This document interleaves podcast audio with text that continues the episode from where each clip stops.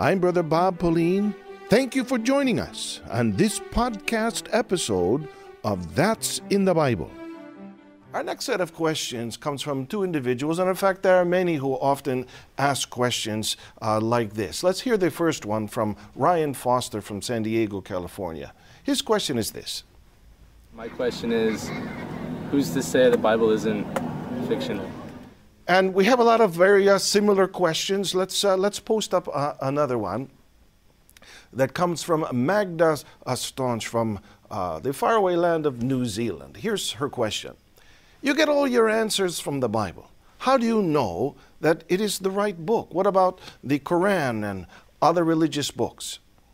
Well, it's true that there's a lot of world renowned religions that use uh, so many different books and claim those books to be the foundation of their faith because they are from God, be it the Quran uh, uh of the uh, Islam religion, or be it the Catechism of, uh, of Catholicism, or other religious world renowned books that people use as the foundation of their faith. If all of those books were piled up in front of us on, on a table, and, and there they are, all claiming to be the Word of God, in order to find which one truly is, one has to know the identifying characteristic of the Word of God. For example, if a person was uh, given the assignment to find an automobile, but they don't know what an automobile looks like. They don't know how big it is, what it sounds like, what material it's made of. They might go out on the street and get run over by an automobile and wouldn't know yet that they have found an automobile because they need to know its identifying characteristics. The same with the Word of God. So, what did Jesus uh, make mention of regarding the identifying characteristic of the Word of God? In the book of John 17 17, he said, Sanctify them by your truth. Your word is truth. Identifying characteristic? Truth. Yes, but that's where many would want probably to inject and say, well, what is truth? Your definition of truth, my definition of truth, what is truth? Is truth measurable by measurable by a, what? A, a yardstick? How can truth be measured and verified? Let's consider what was uh, quoted by the prophet Isaiah. In Isaiah chapter 46, verse 11, it says, Calling a bird of prey from the east, the man who executes my counsel from a far country. Indeed, I have spoken it, I will also bring it to pass. I have purposed it, I will also do it. How's truth measurable? Not by a yardstick or some kind of measuring instrument like that. Truth is verifiable by its fulfillment.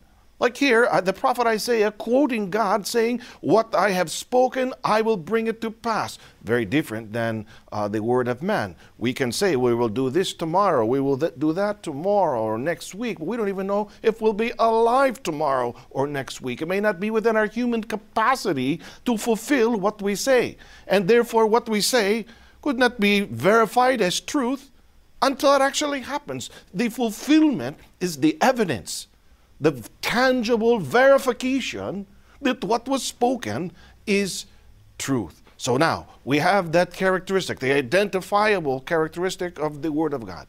It's truth. Of all the books there piled in front of us, one of them has to emerge and prove itself to really be true. True and proven so by the fulfillment of what is recorded therein. And we can cite so many, many evidences of that. What's recorded here in the Bible. And then we are the mere eyewitnesses to their fulfillment, therefore proving what's contained here is true. Truth is the Word of God. But let's just take a couple of brief examples, like uh, the character of people in the particular time frame that we all live in nowadays. It was there was a prophecy stated in the writings of Apostle Paul in his uh, letter to Timothy, 2 Timothy 3, beginning in verse 1. But know this, that in the last days perilous times will come, where men will be lovers of themselves, lovers of money, boasters, proud, blasphemers, disobedient to parents, unthankful, unholy, unloving, unforgiving, slanderers, without self control, brutal, despisers of good, traitors, headstrong, haughty, lovers of pleasure rather than lovers of God, having a form of godliness but denying its power. From such people, turn away. There's a, a, prophetic statement of Apostle Paul regarding the nature of people, and we are all the living eyewitnesses that that clearly describes the nature of people nowadays.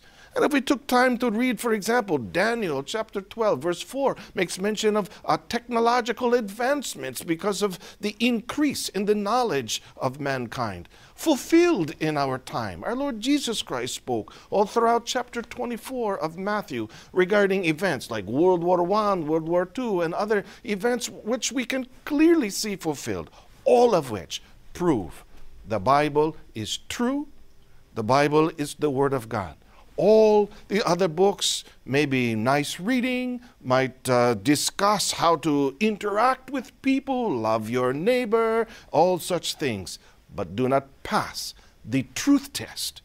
Only the Bible passes the truth test. Only the Bible, therefore, is worthy of our trust as the Word of God. Thanks for listening. I'm Brother Bob Pauline, and we hope you join us next time on That's in the Bible. Please feel free to email your questions to answer at incmedia.org. For more programming of the Iglesia Ni Cristo Church of Christ and to find a local congregation near you, please visit incmedia.org.